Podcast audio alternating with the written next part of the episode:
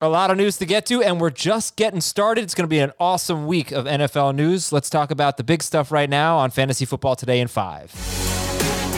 All right, Adam Aizer and Chris Towers here with your Monday morning edition. We've got Drew Brees, Aaron Jones, Cam Newton, Mark Ingram to talk about. Let's start with the Saints quarterbacks here.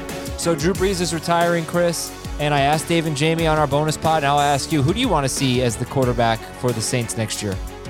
So, because it's a zero sum thing, only one of them can be the starter for the Saints. My preference would be for Taysom Hill to be the starter for the Saints because that means that Jameis Winston would almost certainly get a starting job somewhere else.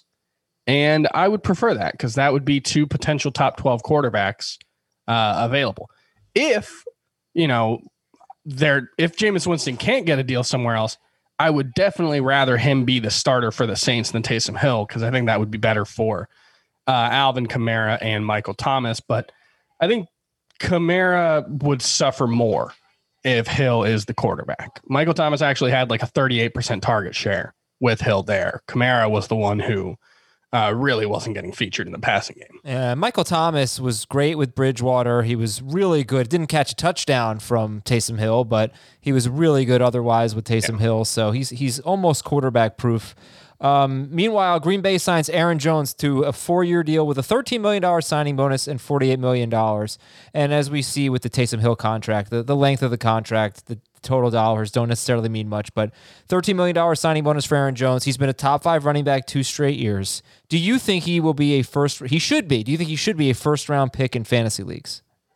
Uh, I think he's right there on the cusp. If he's you know not a first round pick, he's not far after that. And if you get him with your second pick, you should be thrilled. Um, I think the more interesting, you know, outcome of this is obviously what it means for for Jamaal Williams and, and AJ Dillon in particular. Right. Um, and what do you, what does it mean? Jamaal Williams, I wouldn't think would be back on the Packers. My assumption is Jamaal Williams. This spells the end of his time in Green Bay. And actually, if he finds a, a job somewhere, he's a good pass catcher. I think he's a better runner than he gets credit for because he gets compared to Aaron Jones so much. Uh, he could be a starting caliber running back somewhere. AJ Dillon, it, it's hard to get too excited about the possibilities of of Aaron Jones or AJ Dillon getting uh, an extended role. You know, there were 119 carries that Jamaal Williams got last season. AJ Dillon got 46. So you could see him getting, you know, 165, 180 t- carries, but AJ Dillon probably won't be involved in the passing game much. And, you know, you're probably looking at like a 700, 800 yard rusher who you're hoping gets touchdowns. That's a, that's a bench guy that you're, that you're hoping gets an opportunity with Aaron Jones getting hurt or something. Yeah. I, he might be the number one handcuff. He's going to be up there. Yeah, but, but I could see him getting drafted in like the fifth or sixth round as a as as a handcuff, and I definitely won't want any part of that. You know, Aaron Jones, he, he could catch seventy passes in this offense now because you know with Jamaal Williams gone, presumably, and AJ Dillon not expected to be much of a factor in the passing game. Aaron Jones could actually get a, a decent boost in value here. What do you think about Cam Newton? Cam Newton, I mentioned this on Friday when we did the bonus pod. His his statistical numbers, if you just look like two big ones that people look at, yards per attempt and completion rate, they were actually among the best of his career. I think we all know he didn't play very well, but he also barely threw. I, I mean, uh, less than 25, fewer than 25 pass attempts per game. Uh, so, what do you think about him now with the Patriots? Maybe they can give him a little talent. Uh, does he have any sleeper appeal?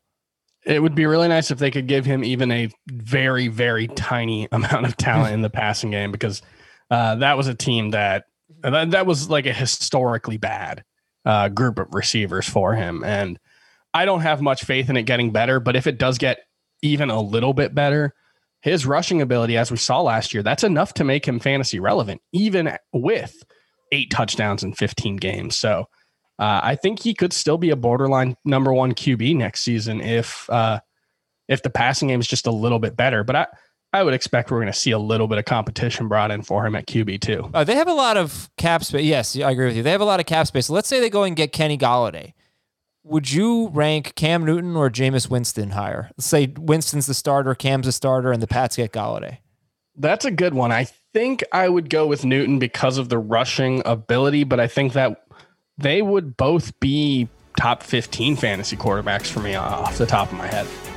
That's it for Fantasy Football Today in five. Thanks to Chris Towers. Thanks to all of you for listening. Make sure you're checking out this feed and the Fantasy Football Today feed. Follow us and stream us on Spotify. We'll have all the big news for you throughout the week. We'll talk to you tomorrow.